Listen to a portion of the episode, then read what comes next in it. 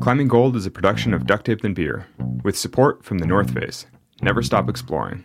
Dr. Squatch, get dirty, stay clean. Coros, explore perfection. An LMNT, restoring health through hydration. Uh, my name is Michael Kennedy. I've been climbing since about 1969. I can't believe you've been climbing since 1969. Well, I'm an old fucker, so what do you expect? yeah, yeah, exactly.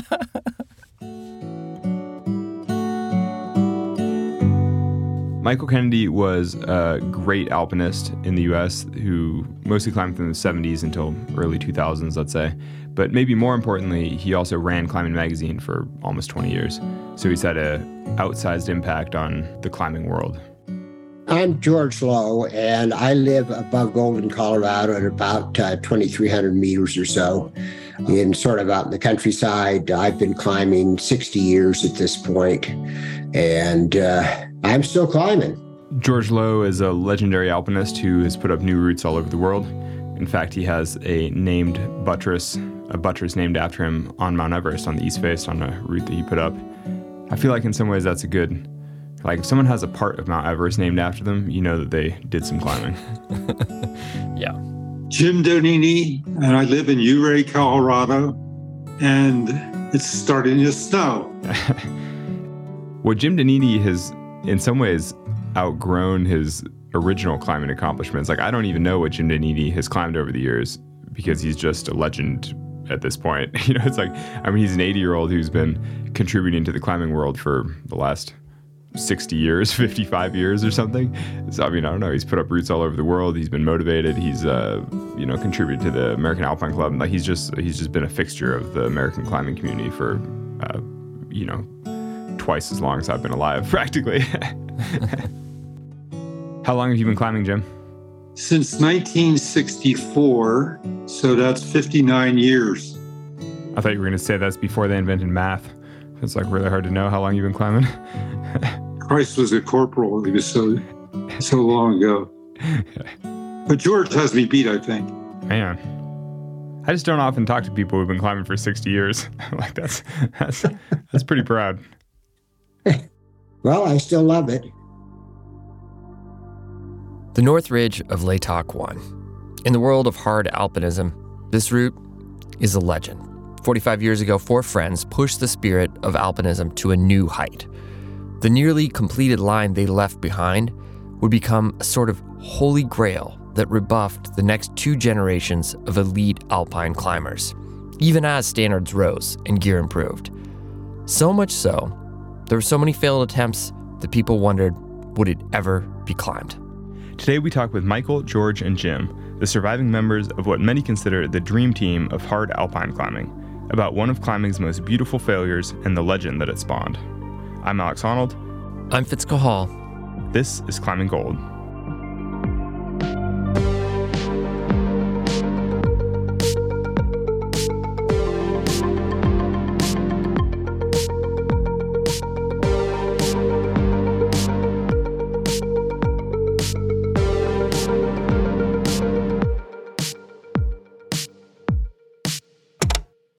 Alex, where is Latok 1? So, Latok is in the Karakoram in Pakistan, near K2, and it sits in this incredible amphitheater on the Choktoi Glacier, and the North Ridge dominates the valley. It's actually on the same way that you go up towards K2, except you don't go as far up. You you walk into Askole, well, drive into Askole now, uh, but we had to walk into Askole then. And from there, you'll walk up the drainage of the Baltoro and you and you go a short distance and then you turn left towards the Choktoi Glacier and follow the Choktoi Glacier up to the base of Latok 1. Can one of you guys describe uh, Latok 1 and what it is and, and what the North Ridge looks like? It's just a classic big buttress ridge going to a sharp pointy summit. I mean, it's it's just beautiful. It's one of the most beautiful routes I've ever been on. And the, the climb is roughly 2,500 or so meters, 8,000 feet. And it's the rock is basically pretty darn good. There's never an incredibly difficult pitch on it, but there's never, almost never, a, a very easy pitch. if, if you stay on the ridge itself, the objective hazards are not terribly bad uh, unless it gets really warm and the cornices start collapsing. There are cornices along the ridge that you have to traverse under, but it's a very, very interesting climb because you're climbing rock, you're climbing mixed, you're climbing ice, you're at high altitude. Had the North Ridge of Latok One been attempted when you guys went in there? Was it already a, uh, an objective for alpinism? I, I don't think so. No, I'm, I'm pretty sure not. I, am almost certain it was not. I mean, I just picked it up in one of the Shipton books. Uh, I saw the picture of it because I was I have always admired what Shipton and Tilman did in terms of going light and fast.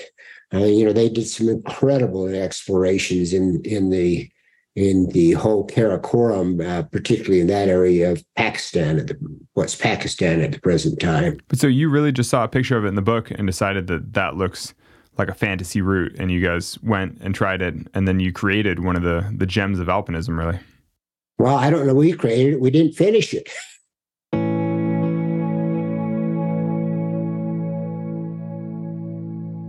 the summer of 1978, George Lowe, Jim Donini, Michael Kennedy, and the late Jeff Lowe were at the cutting edge of climbing. They were part of a growing movement of mountain climbers that were leaving behind the slow and heavy expeditions of the past in favor of an emerging form of alpinism known as alpine style. Small teams climb light and fast, usually in a single push with minimal fixed ropes. The commitment level goes through the roof. Although alpine style climbing was becoming more commonplace in lower ranges like the Canadian Rockies and the Swiss Alps, it was still revolutionary to take these tactics to the high peaks of the Himalaya and the Karakoram. So, for many alpinists, the next logical training ground was Alaska. George and I had climbed in Alaska the year before, and we had done a couple routes, one on Mount Hunter, and the big one was the Infinite Spur on Mount Foraker you know, George was one of my heroes because, of course, I knew about him. And I didn't meet him till I got up to Alaska because we were climbing with Jeff Lowe, and Jeff and I had climbed together a little bit. And then Jeff ended up breaking his ankle 4,000 feet up Mount Hunter. So we had to go down with him and send him out. And then George and I were left there, and we said, okay, well, I guess we'll go on to Foraker. And it was a huge project. It's like a 9,000 foot face, hadn't been done it's sort of remote for the Alaska range. And so we spent 10 or 11 days on that and went through some mixed climbing and some rock climbing and big packs because it was the old days and you didn't go that fast. Anyway, we, we got done that and we, you know, we had a really good time climbing together. And then George and Jeff were already planning this trip to Latok. So they invited me to come along and we wanted a fourth because it was a big project. And uh, I knew Jim a little bit, and those guys knew him a little bit. So we invited him because we knew he was badass, basically, and he'd be a good addition. So, you know, that ended up being the team. I was the oldest climber. George was one one year younger than me, and then I think Michael and Jeff were about five years younger than George. So there was an age difference, but it wasn't extreme. And so, what did you guys all bring to the team? We had all done pretty hard first ascents in alpine climbing. And I, I felt privileged to be invited to climb with George and Jeff and Michael. We had, so we had four people who all had a lot of experience in that kind of climbing. And uh, we just got along well, too. One of the beauties of the team, in my mind, is we are reasonably well balanced in terms of our skill levels. And we all probably had the necessary skills to lead any pitch on the climb. You know, Jeff was probably the best all-around climber of us. You know, he was he was a very good rock climber, super good ice climber and mixed climber. So so he was best all around. Jim was, I think, probably a little bit better rock climber, maybe even than Jeff. Um, and at that point, he didn't have this massive amount of ice climb experience, but he was fine with that. George, of course, had a massive amount of experience in the alpine as well as being a pretty darn good rock climber. And I was a young gun, so I think I was the like maybe sort of overstoked or over enthusiastic. Do, do you guys remember your first impressions looking up at the route? Like after the long trek in up the glaciers and you finally get to the base of the North Ridge of Latok 1. What did you guys think when you saw it? You know, when people come into Yosemite the first time from Fresno, from the south, and they go through the tunnel and get that view of El Cap, and they go, "Oh my God!" Well, that's what it was like. For, I said, "Oh my God, look at that thing!" Being in the rural mountains in Pakistan in 1978, I mean, on an expedition like that, you wouldn't have any communications with home until until you were back home again, basically. I mean, it's crazy because there's no communication with camp. C- camp has no communication with the rest of the world. I mean, it's hard, it's hard. It's hard to overstate how remote something like that would feel with no communications. And I think that's the hard thing with comparing epics from the the last generations to, to any kind of modern climbing, is that it's just so different to be completely alone. You know, it's like if you can text home anytime you want with your little satellite thing and get get weather updates nonstop and things like that, it's just not the same as as being totally detached from the world. We were trying to do this, George said, in the best style that we possibly could, given our skill set at the time and the state of the art uh, of climbing at the time. And again, this was a time when you didn't have sat phones or anything like that. I mean, you were you were sort of like stepping off the edge of the world. And also, the climb we had no beta. It was every pitch was brand new to us, and so I think a lot of climbs that, that people know that this particular section is going to be really hard rock, or this particular section is going to be really hard mixed climbing. But we never knew what the next pitch would be until we got there. Mm-hmm. We talked about ahead of time. Ideally, we just do a pure alpine style, just you know, pack in your back, just go. But we brought enough stuff so that we could do this capsule style, which was, you know, again, if it was really difficult, you'd f- fix some ropes, maybe spend a couple days on a section, then move your camp up. We never had an umbilical cord, a fixed rope going from a base camp to where we were so that supplies could be brought up. Yeah, and so why did you guys try capsule style instead of expedition style? Well, we liked it on an alpine style, but we figured there's just no hope that we could have done it with our skill set at the time, and perhaps the gear that was available at the time. So that was the uh, the way that we could conceivably get up the peak and do it in the, in the best style that we are capable of doing. Which was capsule style, right? You know, it was just a really different era. Like the idea of of going as quickly as you go now was just it was beyond our imagination, essentially, especially on the technical ground. So, after weeks spent on the approach and a few days of resting, acclimatizing, and packing gear at base camp, the team set off in early July. Uh, we end up carrying about 17 days of food, uh, heavy, heavy 17 days of food. The buttress comes right down to the glacier, but we bypass the first four or five hundred feet with in a snow gully to the left because we just we wanted to get as high as we could as quickly as we could. And then you had a long section of, that was mostly rock climbing, quite good rock climbing, not particularly difficult. We probably climbed some five nine and pull up on gear, and maybe you'd have a short head wall where you'd make a couple aid moves, things like that. Initially, the team had almost 350 pounds of gear split between them. Each day, two climbers would lead, while the other two Jumard fixed lines, shuttling back breaking loads.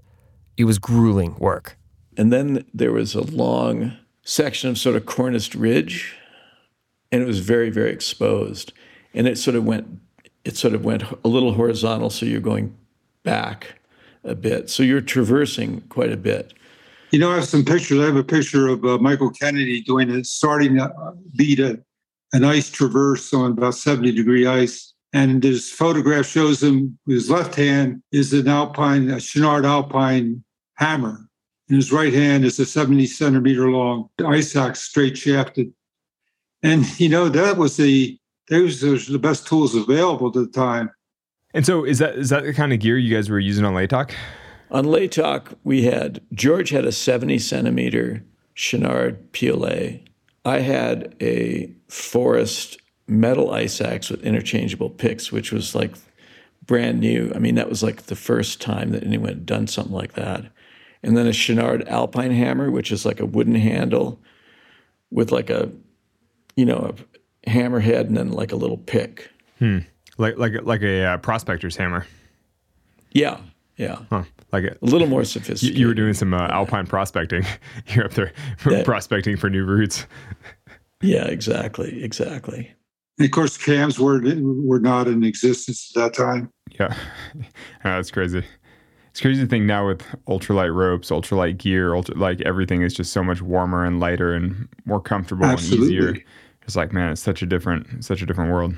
We had leather boots. The shank in the boot was a piece of uh, hardwood, made them rigid. They were called uh, Hobbler Superlights, and they weren't very light Yeah. compared to today's boots. They weren't light at all. We'll be back with more after the break.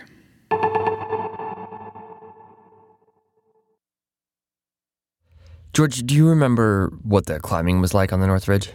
There was a middle section, well, probably two thirds of the way up, where there was this really brilliant section of mixed places where you had your crampon on a piece of ice that's a couple of centimeters thick and and your other foot is on the rock and you got an ice axe in and a handhold and and just this mixture of ice and rock where you were sometimes fully on the rock and sometimes fully on the ice. It was just it was really great. And the other place i remember is just getting up to the place where we had our final bivouac in the snow cave this really gleaming sheet of quite steep ice Oh yeah, the temperatures were just right. I just remember my ice tools going in perfectly, just thunk every time, no, no problem. And it, it just it just felt glorious getting up with the sun on us. And I was thinking, man, we're gonna climb this thing. We we're we're over the crux. And I, I it just it felt so good uh, to to be feeling like that at that altitude. You were probably over seven thousand meters at that point in time, and it, it was just uh, a wonderful feeling to to be there with you know you could see K2 in the background and uh, uh, a phenomenal place to be. But even though the climbing was incredible, the overall weight of the experience began to take a toll. we had 17 days of food, which sounds like a lot, but consider that when you're on a climb at altitude doing that amount of work, it's like you're on half rations all the time because you maybe have rations here for 3,000, 2,000 calories a day, and you're burning five or six. There was a time when I, I rapped back down to get some uh, get a load while everybody else was doing something. I forget, and I got, had a heavy load, and I'm jumaring up, and all of a sudden, about halfway up, I lost it. I felt really, really tired. I, I, I started crying. I really did. I made it back up and, and I recovered, but it was very trying that climb. I mean, uh, day after day. And when the storm came in, the first storm lower down, we went on half rations. We just sat there for several days on half rations. Really, half rations is the quarter rations of what you actually need.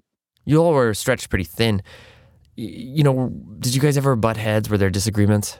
There was never any conflict, and there was never any feeling that oh, I'm doing more than everybody else, or or so and so is not pulling their weight. I mean, that was I think one of the most sort of special things about the trip.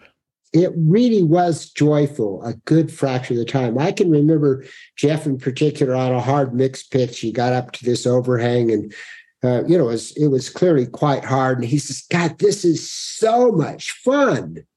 I mean, that was that was the way we felt. a climb like that has a lot of problem solving.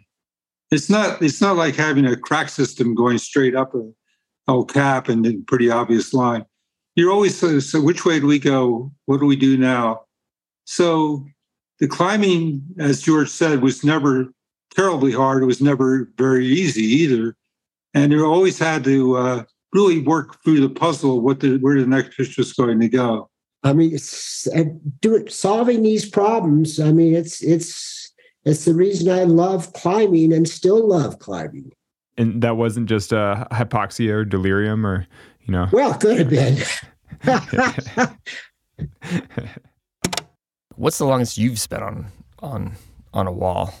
Well, I've spent four days on El Cap a couple times on different routes. Uh, I've uh, we probably spent four or five days climbing this wall in Borneo once. Maybe it was three or four days. I don't know. We were stuck in a storm for a day. I mean, I don't think I've really spent more than four days on a route. Is four days on a route enough? I mean, to me, four or five days on a route is enough. but I mean, to be fair though, that's also with a slightly more modern style. Or like you know, when we did the Fitz Traverse, we were en route. I think we camped four times, and that felt like enough. but we also were climbing with much lighter loads, moving much more quickly. Mm-hmm. Uh, you know, it's just it's just a different world. Yeah, and we were in a high altitude. It's like it's you know hard to even compare. It's just hard to imagine spending 26 days on one face. I mean, the other thing hearing this whole story though is that the it's just hard to compare to anything modern because nowadays you have weather forecasts, you have communications with the outside world, you have a sat forecast. And so if you're that high on a mountain and you see the forecast that a 6-day storm is coming in, you would probably just retreat then knowing that you're about to be in for this incredible epic. But since those guys didn't have any kind of communications, they just wait and see and hope that each day that the storm will get better. And then when the storm doesn't get better, just rappel in a storm. And it's like those are just not the sorts of things that you do nowadays because you don't need to. We knew where we were based on our observations of it from when we were down below. And we thought that we had it in the bag. We had a couple things going. There was a, um, a steep, about 60 meter head wall right behind this huge mound of snow. So every day, two people would push the route leading, and the other two would stay behind and and Jumar up the fixed ropes with heavy loads. That day, Jeff and I were the work dogs, and uh, Michael and George were leading the uh, climb. So we got to that point. We had time left in the day. Meanwhile, George and I went over, and I led this one A2 or A3 pitch, and George led another short pitch above that. So we'd have these a couple ropes fixed and then we're hoping then to, from there, we would hit these, what looked like some relatively straightforward snow and ice slopes up to the summit ridge and then along the summit ridge to the top. So we felt like we were like a day from the top at that point. Meanwhile, Jeff and I start digging a snow cave. So, as you know, a snow cave is a bomb proof shelter in the mountains. All hell can be breaking loose outside, and you're inside warm and cozy. So we thought, great, we'll have a snow cave. They'll fix the uh, rope on the head wall We'll leave everything behind in the snow cave. The next day, we'll go to the summit. We'll tag the summit. We'll come back down to the snow cave, spend the night, and then start back down. So we had this high level of optimism. Of course, two things happened. One is halfway through digging the snow cave, I poked my head out and I could see a storm coming in from the southwest, from the bad, bad direction. And at about the same time, Jeff started feeling ill. So it went from having this incredible feeling of elation about we are going to do this climate. There's so many days and so much pain and so much work to, well, we're in maybe a little trouble now. So, how sick was Jeff? He was in and out of consciousness, pretty sick. Yeah, I've got a picture of him in the snow cave, and he was clearly very hypoxic. Can, his face is blue, and bluntly, I thought he was going to die.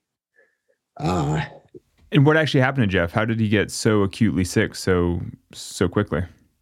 Jeff thought it was due to the fact he'd had uh, had been sick on the approach in when we were hiking into Askole. Uh, my personal thought is Jeff had struggled in on other climbs with altitude. Uh, he didn't seem to altitude acclimatize quite as well, and I who knows it may be in a combination of both. Uh, but he was clearly very, very hypoxic there. And was it due to a recurrence of something else he had, or just uh, not getting pulmonary edema, but just suffering from the effects of altitude? Uh, it's very hard to tell. As the weather worsened, so did Jeff's condition. But even though he was in rough shape, he said he would give it one more try. The team had come too far we actually did make an attempt and we got another pitch above the hard rock pitch. When watching Jeff go up the trying to Jumar up the hard rock pitch, it was just clear that he couldn't that he couldn't function and we couldn't take the risk. I mean, conceivably two of us might have been able to go to the summit, but you can't leave somebody behind or you can't leave a pair behind in that sort of situation. The storm was bad, but but we were climbing in it uh, you know, it wasn't blowing horrendously hard, and and and it and it wasn't terribly cold. Now it's at seven thousand meters. It's since you don't have very much oxygen, uh, it doesn't have to be very cold uh, because your body's not generating very much heat. You just don't have enough oxygen to uh, burn your f- food adequately to uh, perform well. At least that was true of us. So it was just totally out of the question to split up the team or leave Jeff behind for a little while. We never considered it. In fact, we never talked about it. Right. I, I just I ethically, I just in my in my mind, that simply is unacceptable. Especially the condition he was in. Yeah. He could have worsened while we were on the climb. We had no idea. We felt that you climb together, everybody gets to the summit or nobody does. So you guys talked about having good days and bad days, but I'm curious, like being stuck in that snow cave for four or five days. Uh, what do you talk about? What do you laugh about?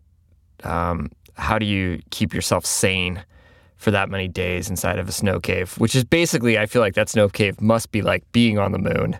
You know, you're so far away from the ground. You know, what do you? How do you? What do you do? I don't remember well enough, but a lot of it is just you know doing the things you have to do to stay alive, getting the melting snow for water, trying to get some food. You know, when you when you hang out with somebody in a little tent for like a fucking month, right? it's like you can't stand the way they chew their food, right? Or they have some other little personal habit that that just gets on your nerves, right? But that's just human nature. I don't remember what we talked about. It's it must have been pretty mundane because we were all pretty pretty tired. Uh, I think a lot of it's just sort of absorbed in your own thoughts uh, a good fraction of the time. That's right. I mean, you look at the picture of Jim in the snow cave. He, his face is all hollowed out, and his stare is just. you could tell he was had lost the weight. And and Jeff wasn't saying anything. He was semi-conscious. I mean, he was like coughing and headaches and couldn't keep any food down and just was sort of lying off in the corner. But I don't recall talking a lot of I think you're right. A lot of the time we just spent there trying to relax, trying to get some sleep, and just our thoughts were internal. We didn't talk a lot to each other. And we had some great food in the snow cave. We had Pakistani chicken soup with these god awful Pakistani sausages that left little bits of grease floating in the chicken soup. And somehow you had to gag this down at 7,000 meters. You know, I have a picture of me in the snow cave. I look, I look worse than Jeff all the weight I lost. But anyway, I'm lying down in the snow cave. It's storming outside. We know we're not going anywhere that day. We have very little food left, but we did did have uh, what George described as these Pakistani sausage. We called them donkey dicks. and I remember, okay, I have to eat. So I'm lying there and I get the stove going and I boil up one of these sausages in this in water. And then I fell asleep for some reason. I woke up a little while later and the sausage was sitting in the water, but all the fat had congealed. The sausage was sitting in this congealed fat. and looked at it and said, I'm starving to death, but there's no way I can eat that. so, did you not eat it? I did not eat it. but I did. Man, that is all. That is so grim.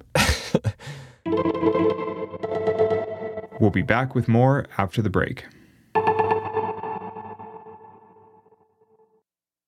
Wait, so how bad was the storm and how many days were you guys in the snow cave? You know, we spent that time in the snow cave four or five days. I can't remember which. And we decided we had to go down. That first day of the descent was fucking crazy. Yeah.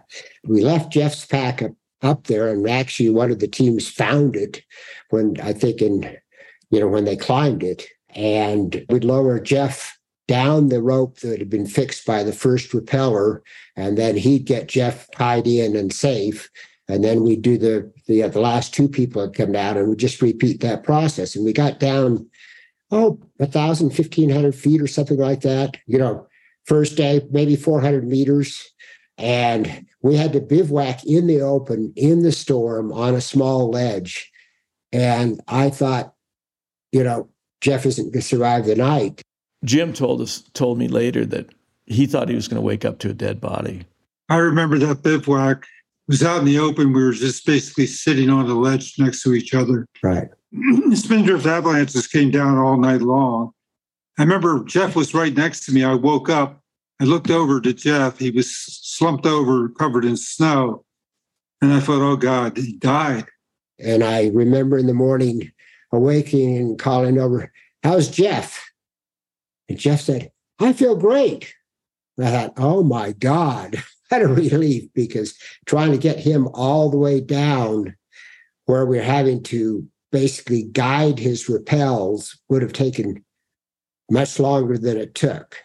So Jeff did re- Jeff did recover as as you guys got lower. Yes. That's correct. By the time we got to the bottom, he was probably in better shape than the rest of us.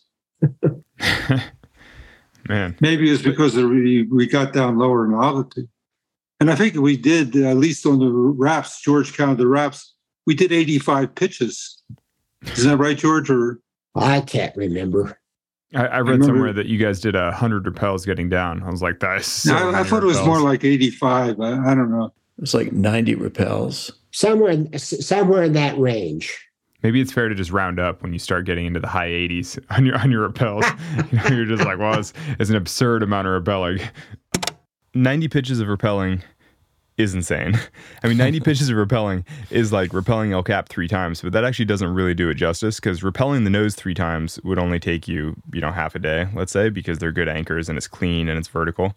But rappelling 90 pitches on something like the North Ridge of Latok requires walking around on ice and down climbing things and, and building all the anchors, which takes forever, and equalizing the anchors. And there's stuff falling all around you, and you're really tired because you're at high altitude. So 90 pitches of rappelling on a mountain like that is an insanely long ordeal. Yeah. When you when you measure rappelling in days, you're in trouble. Yeah, I mean, we uh, I rappelled the southeast ridge of Cerro Torre over 12 hours, let's say, and that's something like 20 or 30 pitches, and it took half a day with two sort of elite rappellers because I mean we were employing all the speed tactics too. We were simul rapping. We were, you know, my partner knew the route super well. It's like one of those things where even speed style it takes 12 hours to rappel an alpine ridge like that. And that's only, you know, a third or a quarter of the size of, of Latok. You're like, can you imagine rappelling something that long for I mean, it's crazy. It's so long. What are the total details? Like how many days were you en route? How many days were you trying to go up and then you were stuck in the storm for a few days and then you spent four days rappelling the route? But you know, what was the total time on the North Ridge? My memory is it's 26 days. Yeah, so how did you guys maintain morale as you slowly starved for a month? Well, we're having great climbing. I mean, yeah, but, but that's enough to maintain a lot of morale. But And, you know, great climbing only gets you so far, though. I mean, if you want great climbing, you could have stayed in Yosemite. You know, it's like Yeah, but Yosemite, Yosemite's wonderful, and you know, don't take it wrong. I, I, you know, the times I've spent in Yosemite are phenomenal, but it's not the Karakoram. The vertical extent of the climbs are just they're double what the biggest, more than double what the biggest climbs in Yosemite are, where it's technical.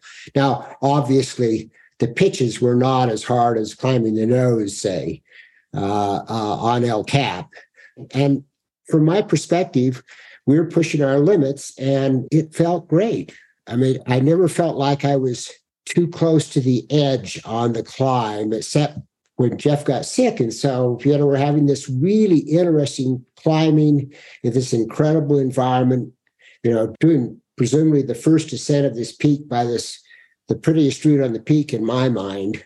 Uh, that's pretty good for keeping morale up. Now, our morale was not so high in the snow cave. you know, it's, uh, I concur with what George said. I don't think we ever talked about going down. We never considered it. It just never entered our minds. I realized that we started really stretching the umbilical cord as we got higher. But the, I, and I also remember that when we decided to go down, when Jeff was obviously not going to be able to make it to the summit, it was it started snowing and the weather had come back in. George and Michael and I just looked at each other, and I don't think anybody said a word. We just started down. So we had this after all those days, we developed this sort of bond between us that was unbreakable in a lot of ways. And it stayed unbreakable. The fact that we did go down when we needed to, we had stretched the umbilical cord as far as we could. You know, you know, in alpine climbing, you have to be very pushy. It's very easy to come up with a good reason to go down. And uh, you'll never get up a climb if you do that. But it's a very delicate balance between not pushing hard enough and pushing too hard.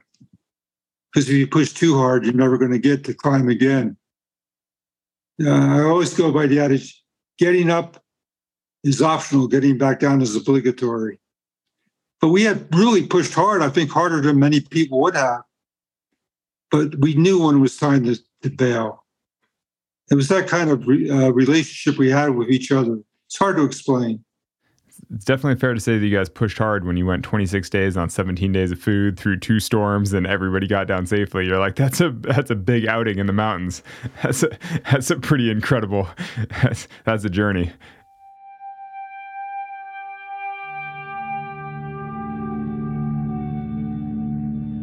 We got down. Remember, the last day was brilliant sunshine, perfect weather.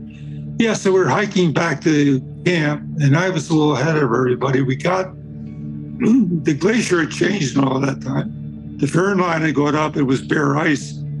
when we first started, it was snow on the glacier. And then we got to the moraine where a lot of boulders. We had our camp, and I couldn't recognize anything. I knew I was near our base camp, but I, I just didn't recognize anything. All of a sudden, around a corner came our cook, Muhammad, and he saw me and he started crying. He, they hadn't heard, heard or seen from us. They hadn't seen our lights or anything for about two weeks. He was there with the liaison officer. There were only two people in camp. And he saw me, came over and hugged me and just started crying. And then I remember we were starving. He said, so he started cooking us sweet chapatis and I gobbled down as many as I could. I, I that night I went to bed on top of a boulder because I felt I didn't feel very secure on the ground. And those chapatis came back all of a sudden. I just leaned over the side of the boulder and lost all that food. I'm sort of impressed that your cook and liaison officer spent two weeks by themselves just hoping that you guys would come back at some point. liaison officer had gotten even fatter the way in, he was a little bit chubby. We called him Captain No Loads. He wouldn't carry anything. And I guess what I found out later that he sat the entire time in the tent and he had a trans he had a radio of some sort listening to Pakistani pop music. Man. W- were they going to leave you guys at some point? Like, would they have just gone home in another week if they didn't hear from you? We don't know it wouldn't have made too much difference to us getting out as, as long as they left some food there. Uh, it wouldn't have been, would have been a big issue because uh, we basically had to carry our loads out anyway. When and at that point, did you guys just cache some of the loads or bury some stuff and just abandon abandon ship because you're just in survival mode, staggering off the mountain? I know we didn't bring everything out. Yeah, I mean, there's no way if you have that much weight, that much rope, and you're starving, and it's it's the end of the trip. You're just like, you know what? Let's just save it here for next season, even though you know you're never coming back. I don't remember. Oh, we did come back though in 2016. what? yeah.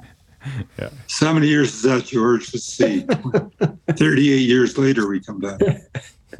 so, so it's really a testament to the partnership that you guys are all still friends. Did it feel that way on the climb? So large expeditions, they, they got a, a pecking order. Some people feel, oh, I've done all this work and I'm not going to get to go to the summit. So it always seems, in all the stories I've read about these large Himalayan expeditions, they all had discord and backbiting and little cliques would form. We didn't have that at all. I think we liked everybody, each other before we went, and we still did on the way down, and we still do now. How, how much of a testament do you think it is to their skill or their teamwork, or you know, just the hard work too that that it did? You know, even as the gear got way better, you know, people are carrying packs that are half the half the weight essentially. That that I don't know. I feel like that says something because I, I don't think routes that become such a big ticket item in such a big ticket location sit, you know, don't get sent. I think it's pretty crazy. I think that it took took 2018 essentially. Yeah, I'm like, what is that? So that's 22. That's 40 years later. It took 40 yeah. years for somebody to actually climb the route that they almost climbed. That's and even then they didn't actually climb the exact route. Yeah. Which, uh, yeah, it's crazy. I mean, I think though, as, as, Michael Kennedy was saying, though, it probably is a little bit of a, a testament to changing styles and changing expectations of climbers. Because I think that when Michael and Jeff and George and and Jim, I was like, man, that's confusing. Jeff, George, and Jim. It's like a all American team right there. It's like they should all be like middle linebackers or something. You know, like it's like um, but anyway, when when that team attempted Latok, you know, it's like they just weren't quite at the right era to go full Alpine style. They just didn't quite have the gear yet. But then later teams trying it, you know, sort of had different expectations. Like they didn't want to spend 26 days on the wall because they didn't think they would have to. And it seems like the reality is that the route is hard enough and complicated enough that it kind of demands a lot of time on the wall and and but nobody else was quite prepared or or aspiring to that amount of of toil. Yeah, I mean, I, I think there are plenty of other examples of that with like old school sort of folks doing something the hard way because they expect it to be really hard and putting tons of work into it. And then when you know a more modern climber comes along and they're like, "Oh, I, I, want this to feel a little bit easier," and the reality is just that it's not that easy. And you're like, "Oh, geez," and then it's it's hard to do it without putting that work in.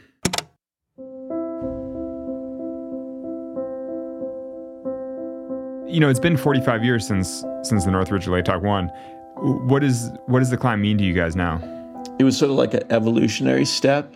It was a very powerful trip, and it was really cool, and and it was super exciting. It was my first time in the Himalayas, so it sort of opened opened up some ideas. It opened a door to to other climbs, and even in retrospect, it felt like a sort of evolutionary step. And then you know, and then it took other steps and tried all kinds of other things, mostly failed and got up a few other things. But for me, a wonderful shared experience. Uh, I, I, mean, I just I look back at that as one of the finest experiences of my life. It, did the did the experience on Latok change you guys as climbers or change you as people? Besides besides losing a ton of weight. I don't think so. I think that it made uh, for me, it made the kind of climbing that I wanted to do and had been doing. It made it more special in that I continued on in that. I decided after that climb that I would never be involved in an expedition, a large expedition. It would always be with a couple, one or two others. In fact, in the last 30 years, almost all my climbs have been just with one other partner. And, you know, I think about climbing right now. I've been doing it for a long time. I've conducted a lot of clinics. I was a guide in the Tetons. I had clinics in Indian Creek for a number of years. So I've climbed with probably more than a thousand people. but when you think of the alpine climbing I've done in my life, I can count the total number of partners on the fingers of my hands. 10, 10 partners over 45, 50 years of alpine climbing. Because one of the real things that I treasure about alpine climbing is the team, the, the camaraderie that you develop, the bonds that you develop. And I tell young climbers who ask me about what what do I need to do or know about big mountain climbs, I say, well, the most important thing for you is to get the right partner. You want somebody you get along with that has about the same level of commitment. They're willing to push through when they're tired. They're willing to push through when things seem grim, but they kind of know when to when to stop and when they come back. You want you don't want people to have more commitment or less commitment. You want to have someone, you know, and another thing, think about 26 days.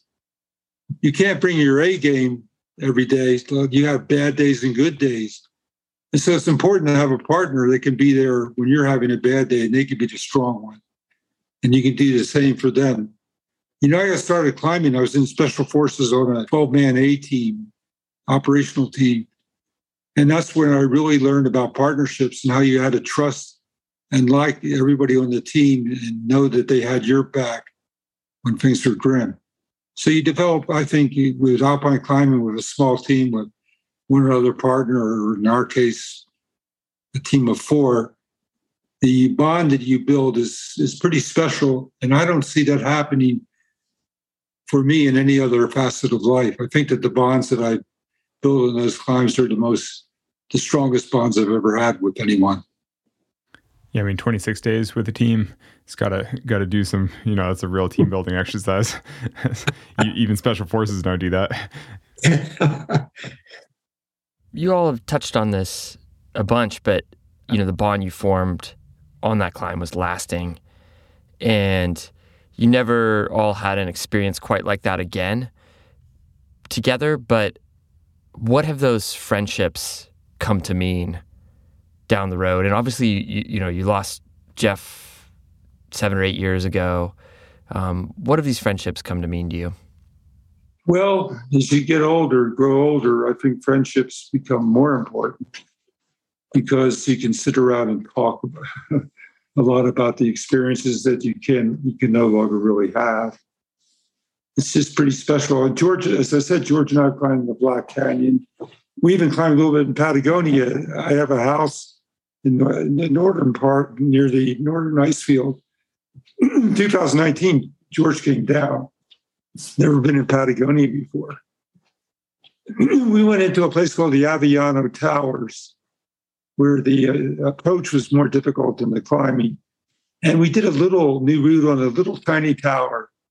It was only about five six or five seven, real easy climbing. We got to the top, and the weather changed a little bit. It was kind of cold and, and breezy. We're at the top, and I had some of Jim Bridwell's ashes with me.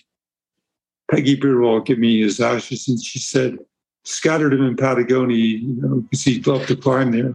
And then we did. We just scattered the ashes, and a condor flew by. It's you know, kind of special. So now I think that for me, anyway, when I go climbing with somebody, I go with them because I want to have that kind of a feeling of camaraderie and not so much about the technical climbing as it is about the experience with the person you're with.